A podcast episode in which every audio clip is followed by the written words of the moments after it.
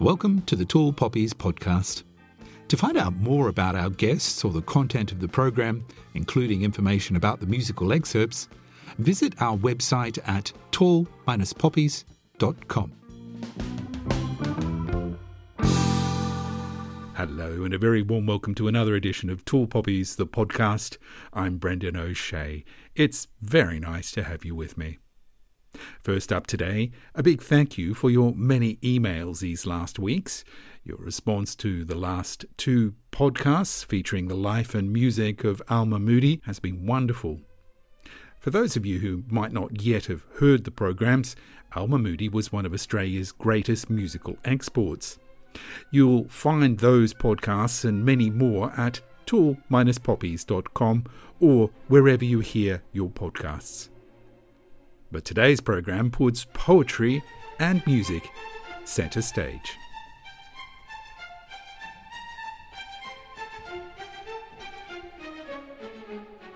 When you treat a fragment as a complete text, everything will be fine until the hypothetically definitive ending. Then a dog barks and the automated gate slides open. What happens now? There is criticism which can question everything bar the competence of the author, and there is criticism which solely functions to question the competence of the author. But please don't use the spare tire, because then I wouldn't have a spare tire.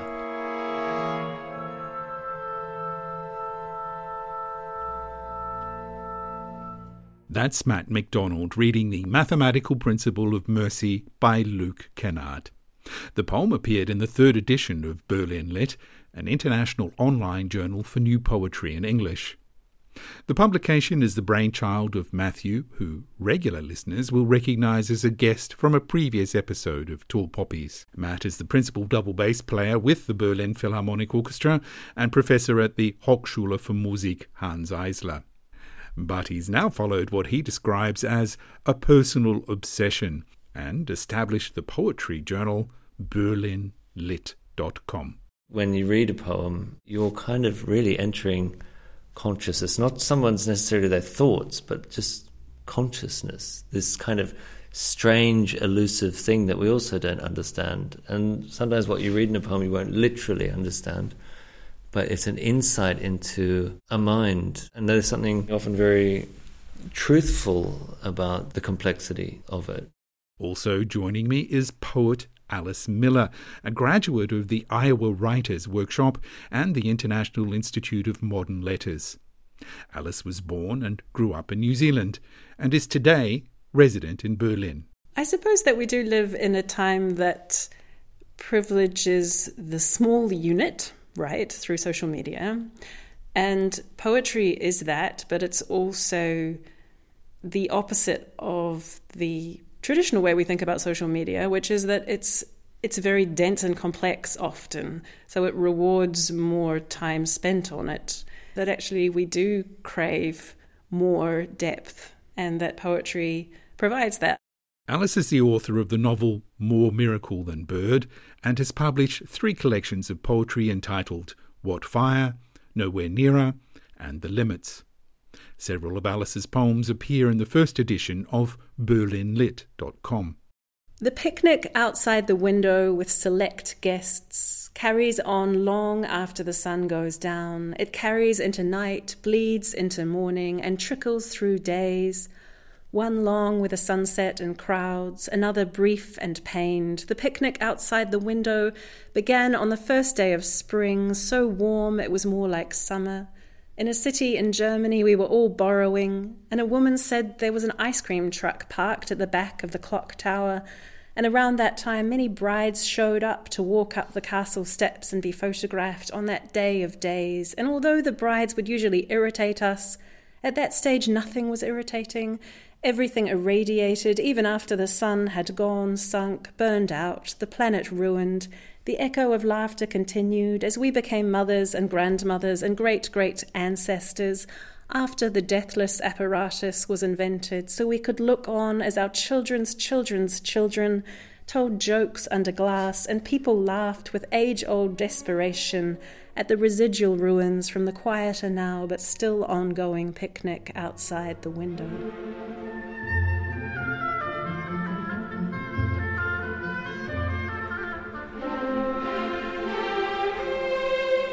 The Picnic, written and read by Alice Miller.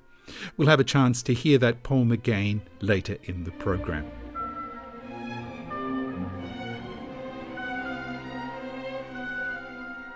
Well, I sat down with the two poets, Matthew McDonald and Alice Miller, to chat about poetry and the curious relationship music shares with literature.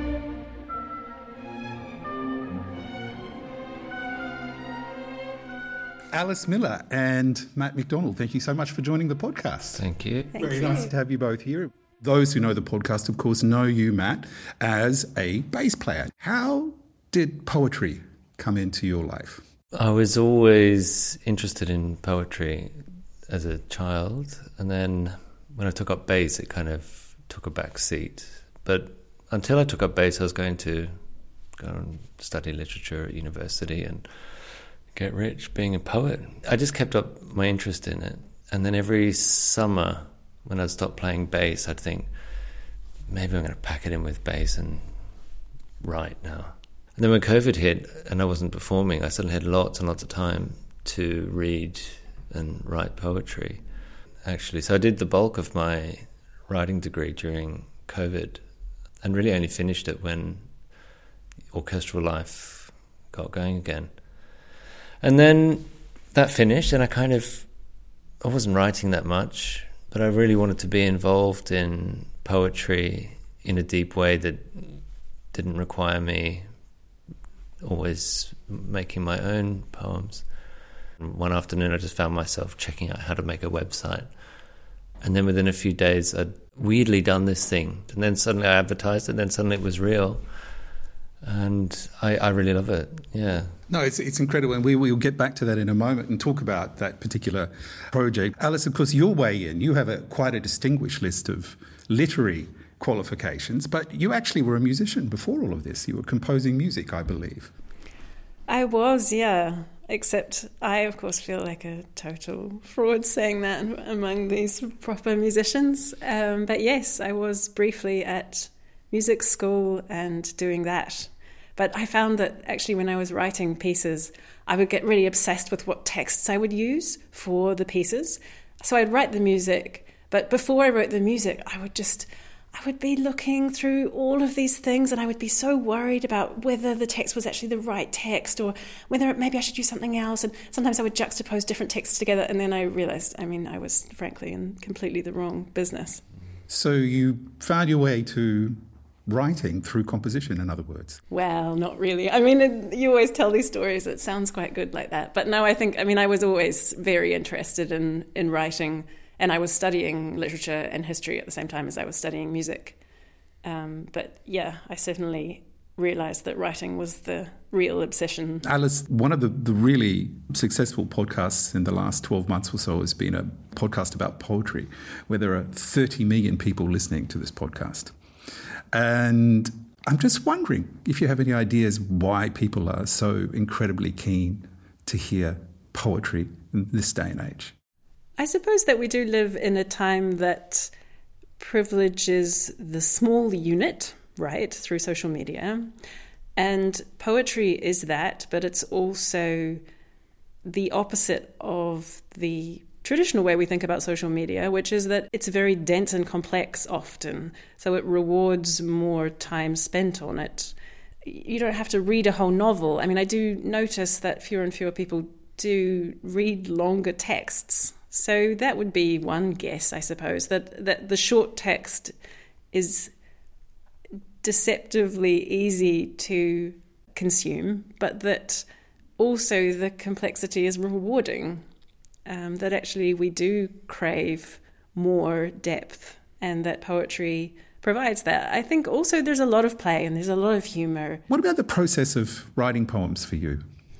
Yeah, I've been writing poems for so long now that I don't do what I used to do, which was very earnestly sit down at a desk and write poems, encouraged by many university programs where I thought that I would apply myself and write lots of poems. Uh, now I don't really have the illusion that anybody particularly minds whether I write a poem or not. And so it happens much more rarely, and I can't predict when it will happen. I was sitting at a restaurant the other day waiting for some friends to arrive, and I had a book of poems with me, and I started reading it. And because I had the space of time, my friends texted me and said they were running late, and it was glorious. So I was reading these poems, and I started to write something because I think I had this empty time, and I was reading, and I had an idea about something or other.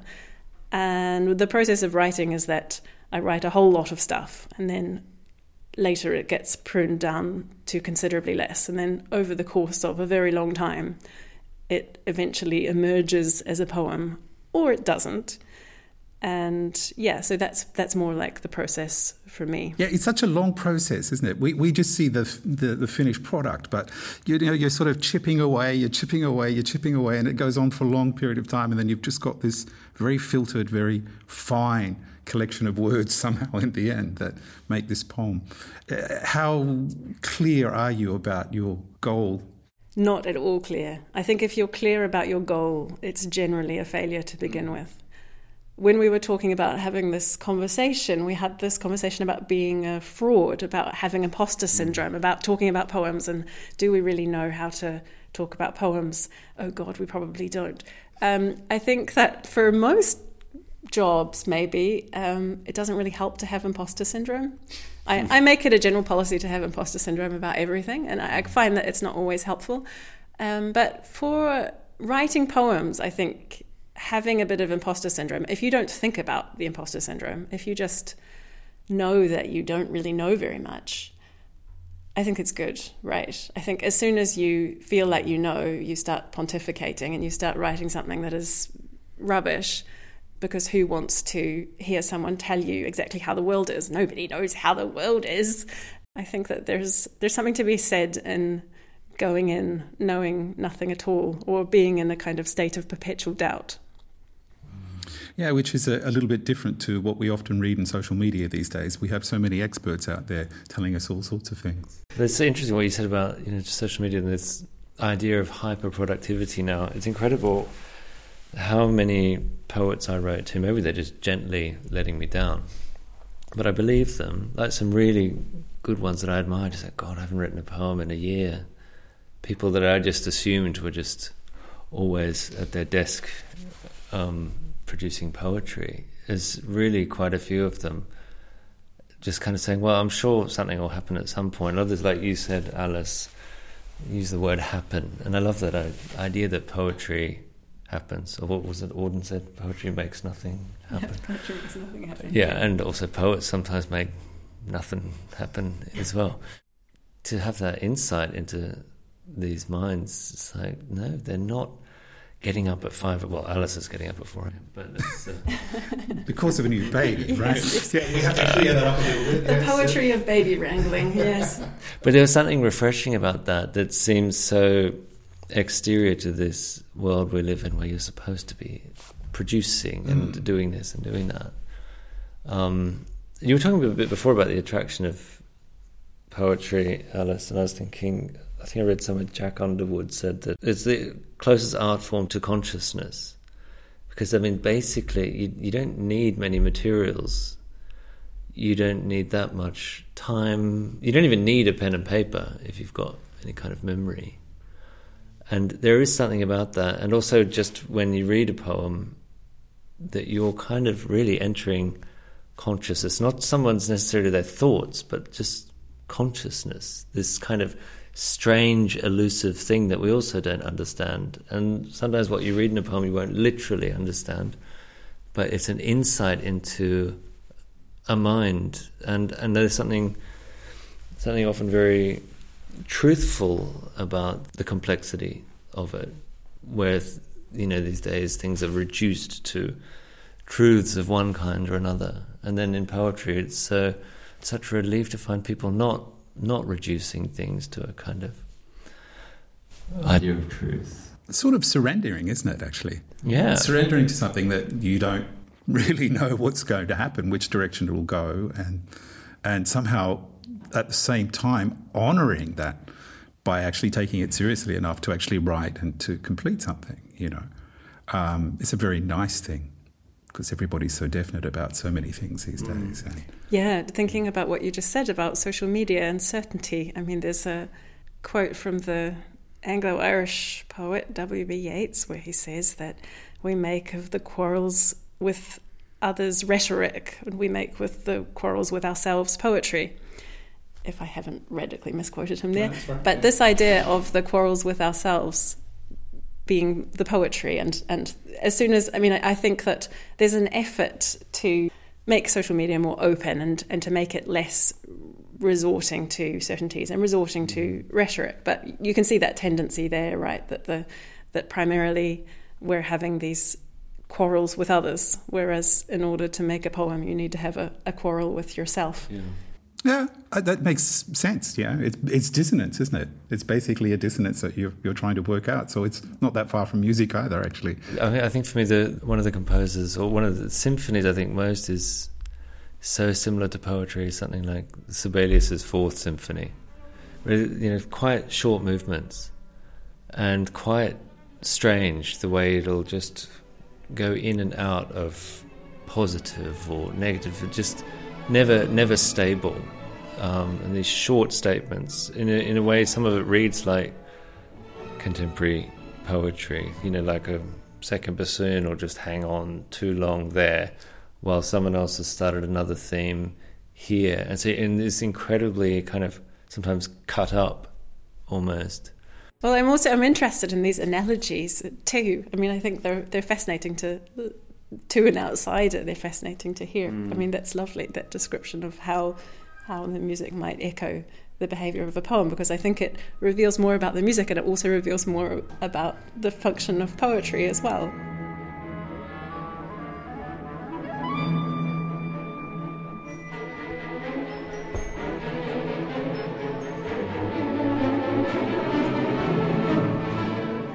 It's interesting for me when people describe a poet as being musical, and sometimes I worry that what they mean is certain rhythm and alliteration and different things.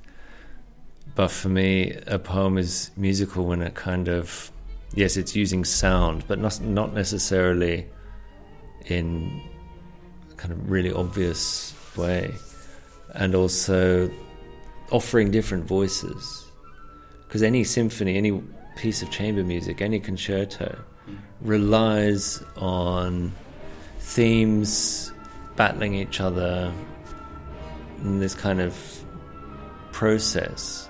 And then when a poem doesn't have that element, it's definitely unappealing to me.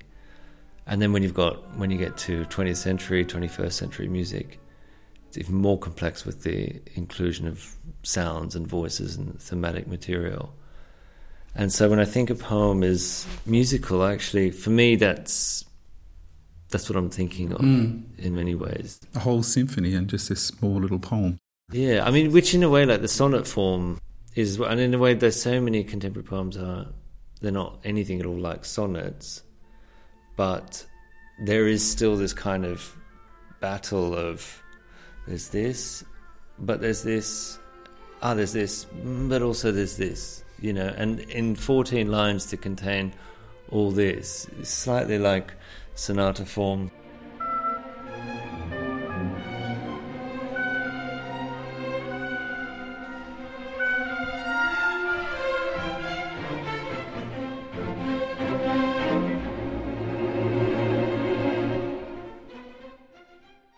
This is Le Beau Serge.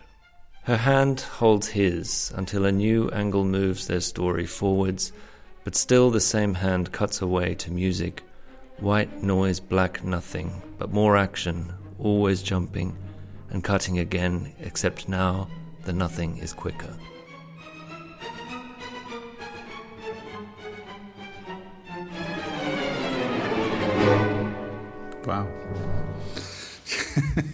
What do you do when you get something like this sent to you? How do you react?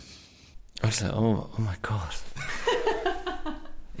it's so great when something like that, which is ambiguous and complex and requires multiple readings until it almost becomes part of your body in a way, and you're not really sure of any literal understanding of it, but it just sits like music in a way. It's such a privilege. Like when I get kind of excellent poems, I really feel like the luckiest guy. It's like God, no one, no one else has read this, or very few, and I get to have this in my inbox. It's it's a real it's a real thrill. Yeah. Do you ever have any sort of edit suggestions for your poets? I mean, there are a couple sometimes just a spelling or comma thing. There was only one poet once where just the syntax it sounded great and it was beautiful, but the syntax got very unclear, and then we had a little bit of talk about how to fix that a bit, and he was very open. And um, but otherwise, I wouldn't get involved. I mean, it's really only if there's some little mistake like that.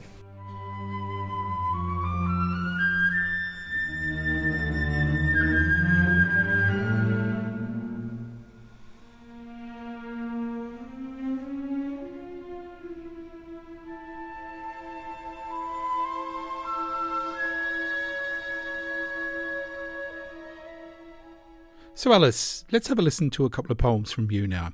You've actually brought two with you. Would you like to tell us about the first one? Okay, this is uh, Mark's poem, Mark Leidner's poem, Annoying Parisian Dragonfly. A dragonfly landed on the creme brulee. I swatted at it with the baguette. It leapt onto the end of the baguette, and there it stayed as I swung the bread at nothing, trying to get the dragonfly off, and I accidentally knocked the creme brulee off the table, and the bowl it was in burst on the floor, and the good stuff fell out, and I cursed the dragonfly and swung the baguette down so hard that it broke in half on the table, and the dragonfly leapt off the end that broke off to the end of the half I still held in my hand, so I reached down and got the other half that had fallen to the floor by my foot, and the dragonfly instantly leapt off the half I'd just let go of to land on the end of the half I'd picked up. So I overturned the whole table, and that was when the waiter and patrons all looked at me. I was shaking with rage, and that's when the dragonfly landed on my face, at the end of my nose, its wings like fluttering spectacles, and through them I swear I saw Paris, the real Paris, for the first time. Yes, I think we've all been there. that oh, sort of situation, yeah. Yeah, exactly, yeah. Tell us, but you know Mark, and tell us a little bit about Mark, the man behind that poem. Well, he likes jokes, as may be apparent from this poem. And on reading this poem, I thought, ah, it might be described as the answer to a question that no one has perhaps ever asked before. Why not write a slapstick scene in painstaking detail in very simple language and actually very cumbersome language, right? Which I noticed as I read it. I mean, you notice when you read it on the page that there's this ridiculous repetition of off and half. But when you're reading it, it's almost impossible to get it out. Mm. It's obviously intended to be very difficult to read, which is hilarious. I thought about this poem a lot and I made all these notes on it. And then I also emailed him and said, What was your experience of writing this poem? We've just been talking about the experience of writing a poem. He said, Ah, oh, I wrote this poem like a long time ago, like eight or ten years ago. Mm. Uh, but it was just this slapstick of all these French cliches. And I, I just had that scene and I didn't really know why the poem existed. So it was only quite recently that I then finally came up with that image at the end of the poem of the when the dragonfly landed on my face at the end of my nose, its wings like fluttering spectacles. And then I knew that I had a poem. And then he said mm. he spent a few days coming up with the last line. But that turn took a long time to arrive. And then Matt emailed him asking for a poem. And he was like, I used to think that this was just an ugly, stupid poem, but then I, I came to just really, really, really mm. like it. And so I was like, here it is. Um, so I thought that was a nice uh, story of the, the poems coming to be, which I think when you're a young poet, you think, eight to ten years, impossible. But then when you get a bit older, you think, oh, yeah, yeah, there's a lot of those hanging around, mm. just sort of not quite poems yet wondering whether they'll ever be poems. And most of them never will be, but some of them find their way to the transformative moment at the end. Um, which I think makes it's such a great ending. A All this kind of filmy slapstick stuff, and then the idea, just so simply, just with this um, through the the dragonfly's wings suddenly getting this view of Paris. You can see it, can't you? Yeah, yeah. And he doesn't. He doesn't even have to describe it too much. It's No, he doesn't describe it at all. That's that's how you know it's the real Paris. yeah. No, but it, I love the ending the way that it's it's I saw Paris the real Paris for the first time because again it's it's another cliche right the idea of the real Paris but it's a cliche but it's also a joke about the cliche and then it's also overriding the cliche it's not even described you feel as though you're seeing the real Paris which is uh, well quite quite extraordinary Alice, you've also brought your poem The Picnic with you. Let's have a listen to that.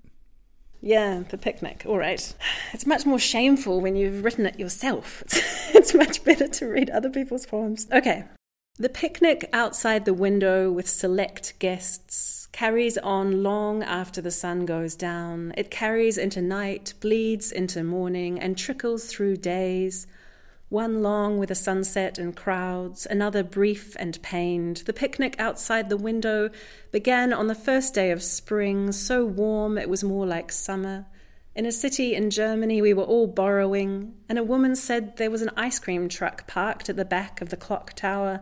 And around that time, many brides showed up to walk up the castle steps and be photographed on that day of days. And although the brides would usually irritate us, at that stage nothing was irritating. Everything irradiated, even after the sun had gone, sunk, burned out, the planet ruined.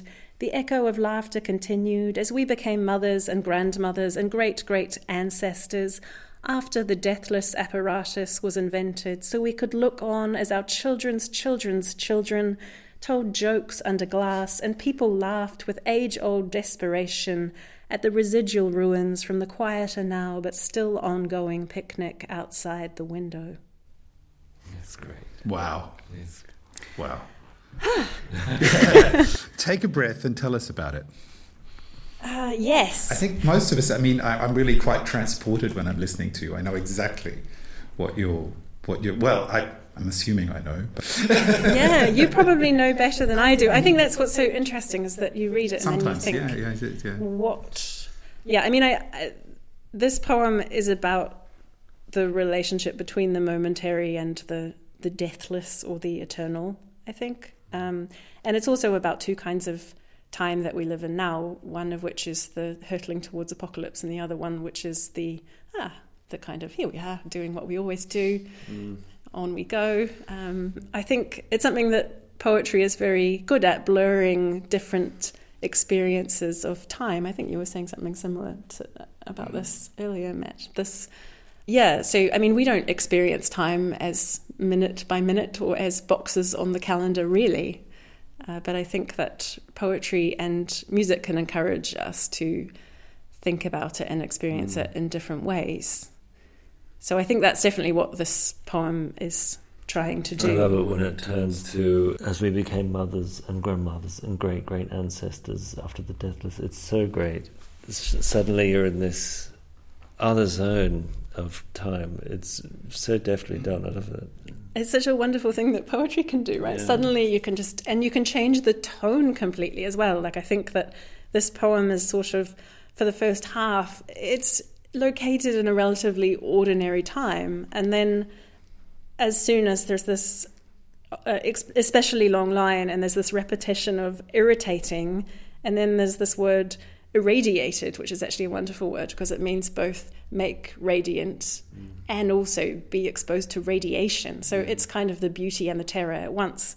It's quite wonderful. So and then there's this sort of flip where yeah, the sun had gone, sunk, burned out, and then yeah, time can go at an immense speed. Yeah. Well, speaking of time, I remember I wrote to you about um, because the picnic. It reminds me of a a poem by Eichendorff used in the Schumann song Oh, right. Auf einer Burg. There are so many similarities. Also, this distance that you're just watching this specific thing. So I read that little one, little translation. Great. yes. I mean, this is a translation I just found by Richard Stokes. It's in a castle. Up there at his lookout, the old knight has fallen asleep. Rainstorms pass overhead, and the wood stirs through the portcullis. Beard and hair matted together, ruff and breast turned to stone. For centuries he sat up there in his silent cell. Outside it's quiet and peaceful. All have gone down to the valley. Forest birds sing lonely songs in the empty window arches. Down there on the sunlit Rhine, a wedding party's sailing by. Musicians strike up merrily, and the lovely bride weeps.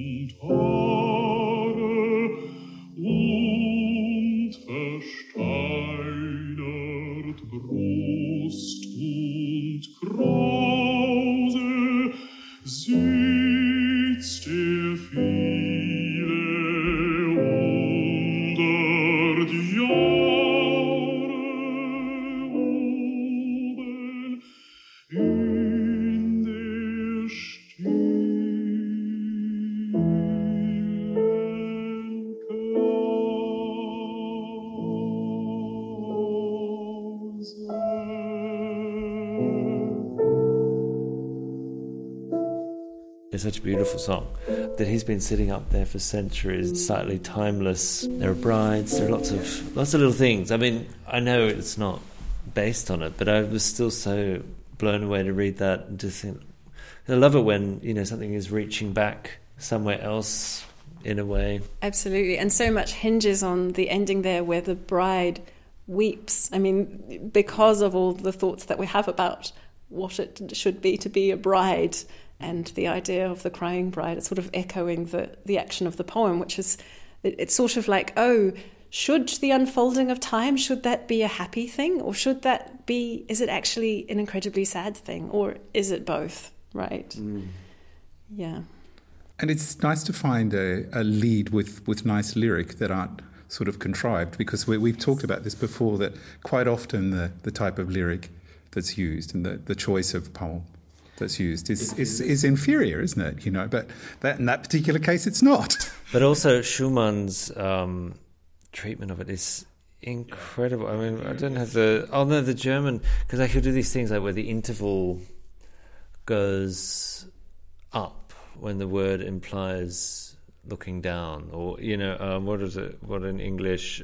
For centuries, he sat up there, but I think in the song, I think the the interval it's a big interval down um, down there on the sunlit Rhine, in the in the song, this is eine Hochzeit fährt da unten, and these beautiful little treatments, you know, where anyone else would want to paint the word as unten, yeah. he goes unten. It's beautiful.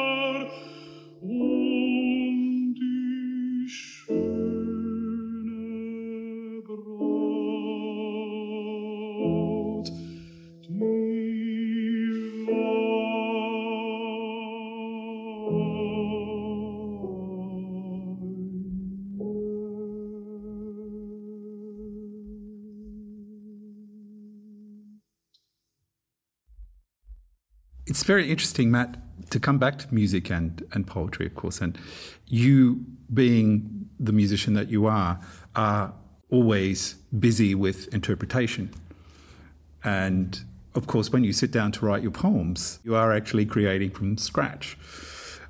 What do you learn from those two processes? Uh, do they come together very often? I think what's similar is that they're both kind of messy, organic processes. I mean, the way I practice now is is very different than maybe twenty years ago.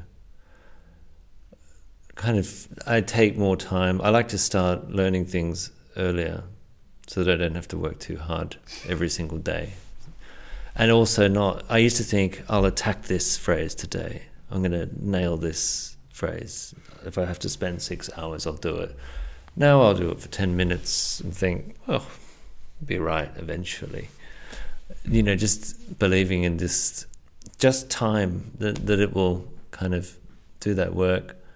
And, you know, I mean, poetry, no one has to read my poem, so there's no pressure there um, for me to. But I do like to edit my own poems. That is, that's kind of the fun part because it's so amazing just to have anything at all. Because I don't write that often. I have to wait for these little bursts. You know, I, for ages I thought inspiration was was not the right thing, but actually maybe it's not inspiration. Maybe it's the right time. Maybe your friend turned up late, and you've read three lines of something else, and suddenly you've got twenty minutes, and something happens. Maybe maybe it is more just having dead time than um, but practice, I have to be very disciplined about and make sure I do it.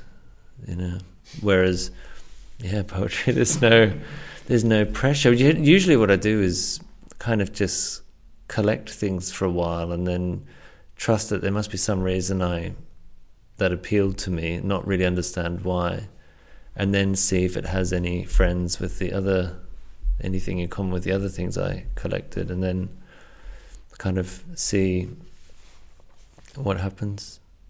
Yeah. Is there a relationship between music and words for you, or playing and words for you?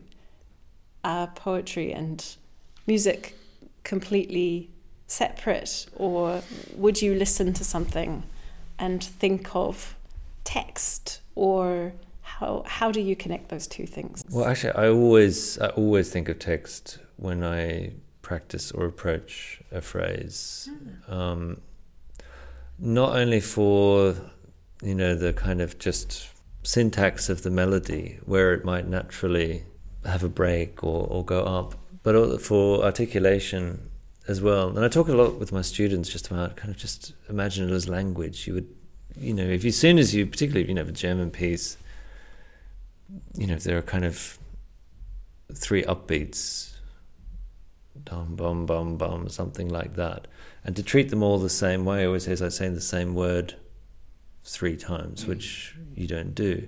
You know, you say, "Ich gehe zum Arzt," for instance, and then you've you've instantly got dum di dum dum. Like instantly, there's a, a connection, and also for the students and for myself, it instantly makes kind of sense why there should be these tiny differences in articulation and also where you would emphasize where you where you place the emphasis so that all the time and sometimes i get even grander for some pieces i've imagined whole narratives or as stories or as operas sometimes it's as specific as words sometimes it's just a story but i i think i've because i came to bass music so late I started bass when I was 15. Mm. And until then, really, I was only interested in poetry, really.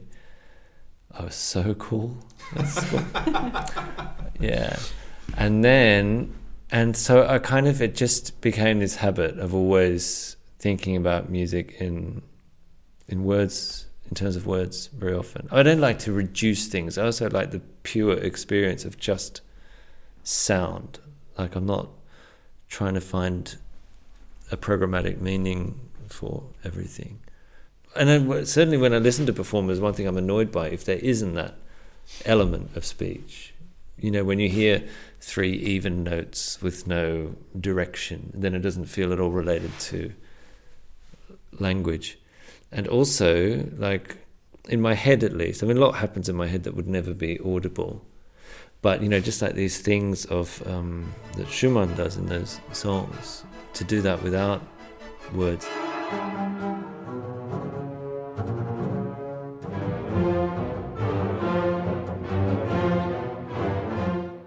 Last year I played this concerto by Gerald Barry, Irish composer, and it was incredible. It was really great. But he'd sent me this music, and I didn't know what it was for ages. There were really no dynamic markings, no real phrasing, and, and quite a lot of repeated notes. And then I went to visit him in, in Dublin, and we worked so hard on bringing out the text, like to the, almost to the point of this is a consonant, this is a, a vowel, matching that with the bow strokes.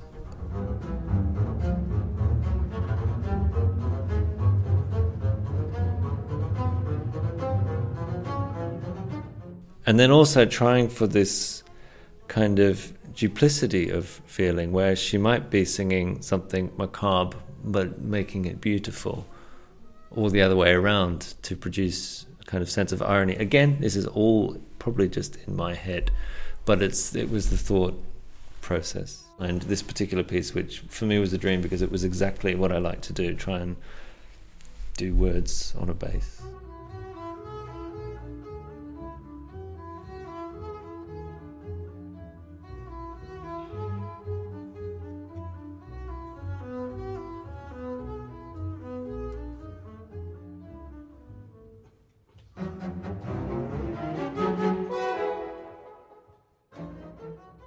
Listening to Tall Poppies, the podcast, with my guests Matthew McDonald and Alice Miller. If you enjoy these podcasts, you might like to consider sponsoring the Tall Poppies project. By doing so, you allow me to continue my research, interviewing, producing, and maintaining this living archive. To do so, drop by the show's Patreon page. That's patreon.com backslash Tall Poppies Talk patreon.com backslash Tall Poppies Talk, or simply visit the Tall Poppies homepage to find out more.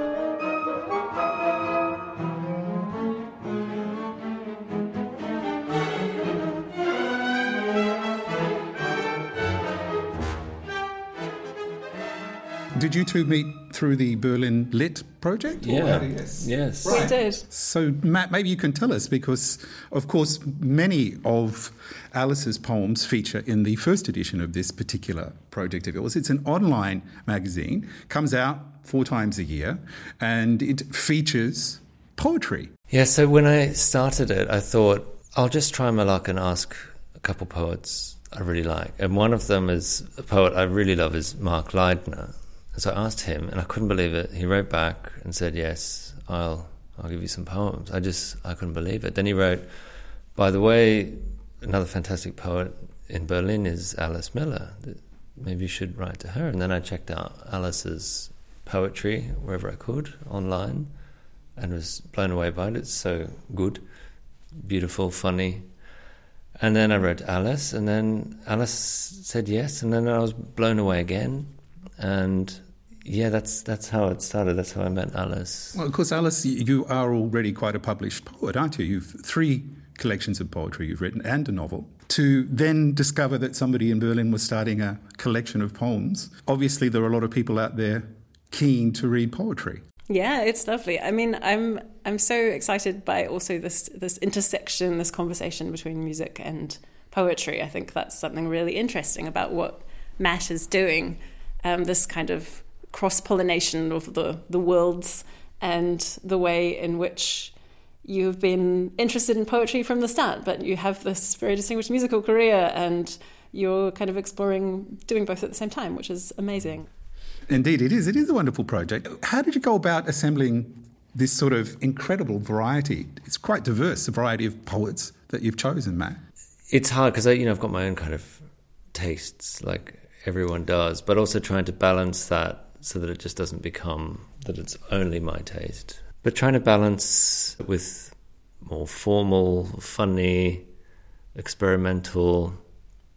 As long as something interesting is happening, I don't really have any rules. As long as it kind of, well, it ultimately appeals to me in some way.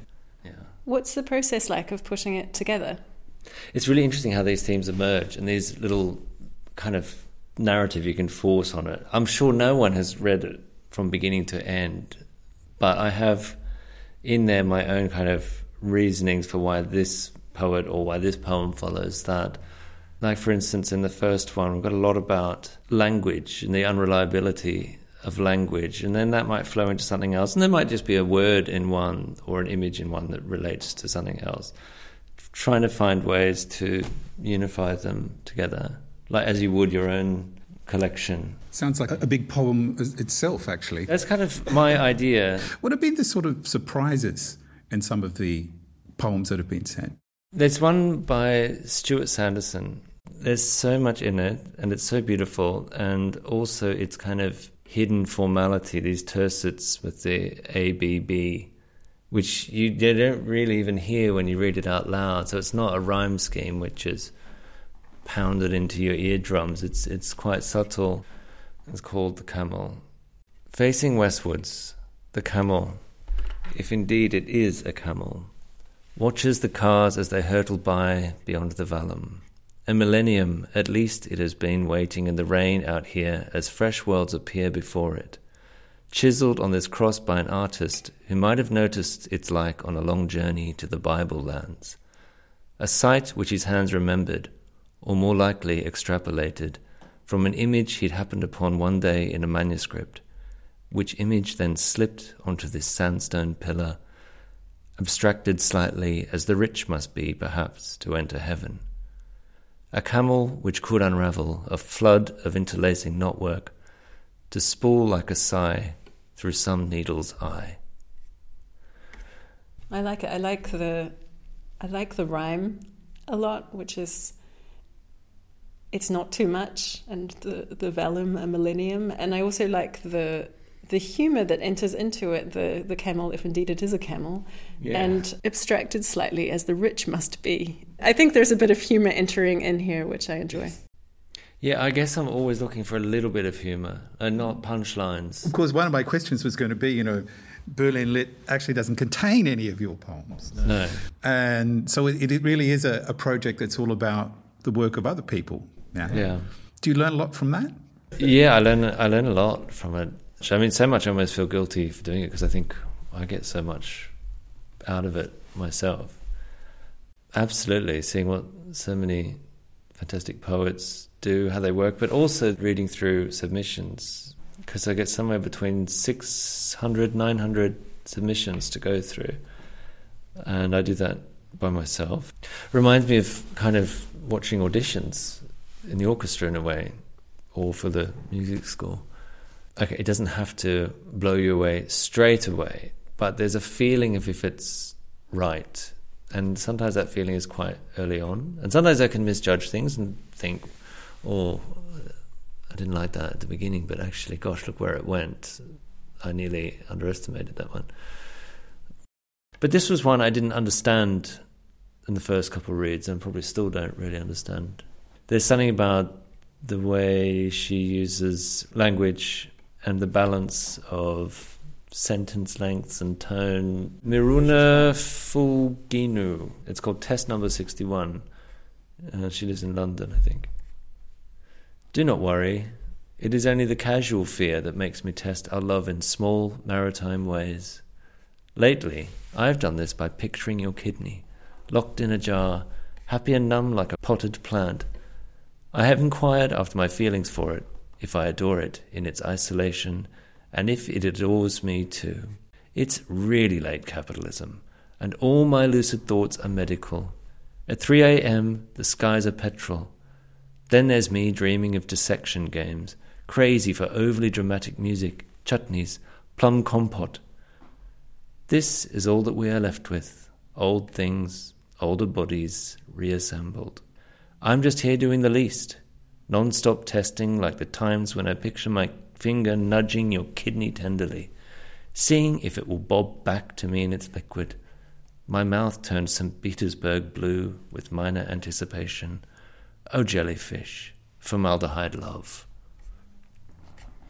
That's, that's fantastic. That's amazing. I mean, what do you do when you get something like that in the mail? I mean, you know, you, how did you how do you sort of live with it? The thing is, I, I what I loved this straight away. I just love. It is only the casual fear that makes me test our love in small maritime ways, and just just straight away somewhere completely unexpected.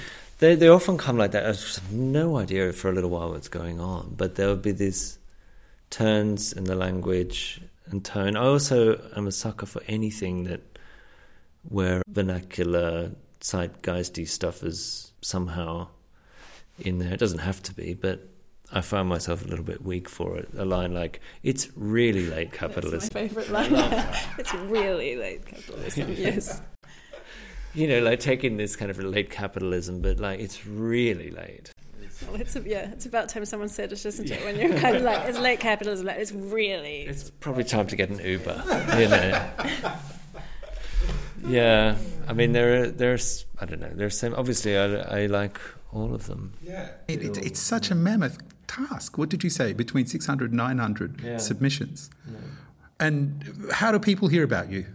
I mostly kind of publicize it on Twitter, and then it goes to it'll be picked up by different places that offer publishing info, like Duotrope and maybe universities or other kind of you know kind of publications about creative writing or publishing. Kind of spreads around. And Alice, have you just sort of discovered anything with you? You said you've had the first chance to sort of actually start to write some poetry again recently. How's the world sort of influencing you at the moment? Your your world being, of course, with a new baby, but also all of these world events, these things that have been happening the last years, like the pandemic and like the, the war going on in a neighbouring country, and, and living in Europe and being so close to all of that, and all the the environmental issues, all these things that we hear constantly every day. How does that affect you as a poet? Yeah, it's a good question, and it's very difficult to grapple with. I still haven't found the answer to that at all. Um, but it's certainly all in my mind. And also, the juxtaposition is quite strange between the climate emergency and the war, and then this experience of being home with a baby, which is also a whole new sense of time. And someone was saying the other day that it was boring, but that doesn't capture it. It is, it is a, a new way of experiencing time. And I think the other thing is that I'm very aware that uh, the hero of the story is not the the person who is experiencing this kind of time, and that um, this is not an idea of heroism being a baby or being a carer for a baby. There's an outside of the world quality, which I think is also related to the reaction to the climate emergency and the war. I think also it's it's funny being in Berlin because my grandmother was a German Jew, so she left here when she was 16, and now we have another war very nearby, and so there's sort of these feelings again of she had to get as far away from Europe as possible for her well-being. I mean, she actually she went to London for a while, but then she ended up in Norfolk Island of all glamorous and exciting places. So there's there's the there's the there's the Australia link for you. Yeah. Yeah, thinking about these events, they're all on my mind. I don't know. Um, I don't know how the poems might reflect them. Matt, are there some styles, and can you see a sort of a pattern of things that that are emerging from how people are writing at the moment? I do see a lot of things. Suddenly there'll be lots of the same word or the same idea. Also, the kind of choices of topics that can be quite uniform. I mean, there are many, I mean, not just the traditional kind of, you know, love poems and all that, which are great, but there'll be certain ideas, certain perspectives, which I'll read a lot of. I don't know if it's new or not, but they're certainly there. So I guess what I'm really looking for is an individual voice. So you do see styles, but you know, like Mark Mark Leidner's poem. I don't think a student, someone starting out studying poetry, would dare to write a poem like that necessarily. Mark has such a, a strong individual style and it's so wonderful. And so there's people that kind of break out of trends, but I do see a lot of things. Alice, you are in the process of writing your next book. Do you want to tell us a little bit about that? I'm actually writing a novel, and the poetry book is not a poetry book yet. It's at that lovely stage where it's a folder on my computer with a name which definitely is not going to be the name of any book, but it's just kind of a name that I've become attached to in a kind of loose way. And the folder is filled with documents of a kind of strange quality, and I haven't sent any of them out. I haven't sent anything out probably for about two years or something. So it's lovely. It's kind of in this wonderful place where anything is possible. And as soon as you make it into a book, it becomes this reduced thing, which is a bit terrifying and kind of, I feel kind of shame and all of these things. So the poetry book is still in an early, blissful stage. Well, of course, we're here in Berlin. What sort of an influence does this other language, German, have on your work and your poetry? I find it slipping into my consciousness far more than I find it slipping into my poetry. Okay. What about you? I occasionally will write something and think, God, that sounds so wordy and and wrong. If if I could just use this word as I would in German, it, it would yeah. be perfect. Like not in German, mm. but just if I could just make this sentence, but it wouldn't make sense anymore. But just for the sound, I can't think of what the example was, but it was probably some verb thing. If I could just end with that.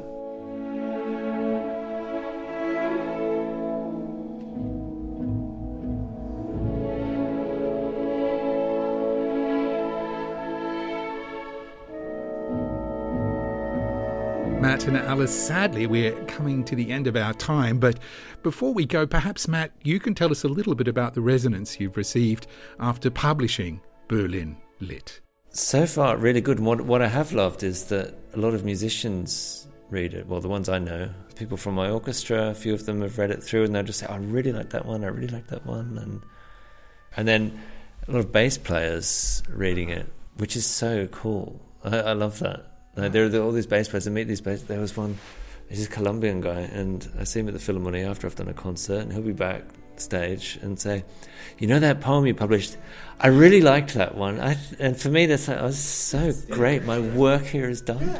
You know, when you got bass players telling you about a, a poem they liked on the website, and for me, that's just as perfect.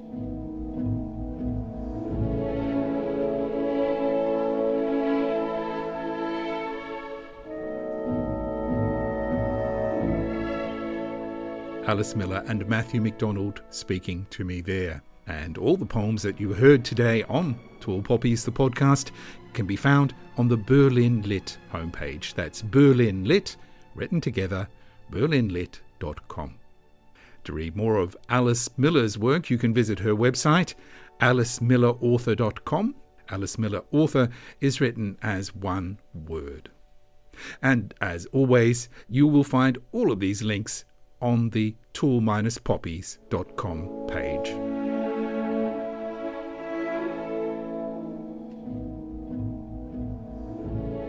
Remember, if you enjoy these podcasts, please share them via social media or emailing.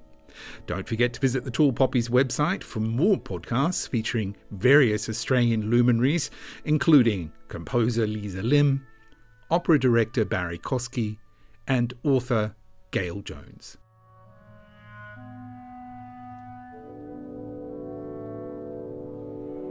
Once again, special thanks to the podcast sponsors. Your financial contributions make it possible for this project to continue. For those of you who might be considering sponsoring the podcast, thereby allowing me to continue my research, interviewing, producing, and maintaining this living archive, do drop by the Tall Poppies website, tall-poppies.com. There you'll find a direct link to the Patreon page, which makes donating to this project easy. Patreon.com backslash Tall Poppies Talk. It's always great to hear from listeners, so do drop me an email at info at tall-poppies.com. But until next time, this is Breandáin O'Shea saying goodbye from Berlin.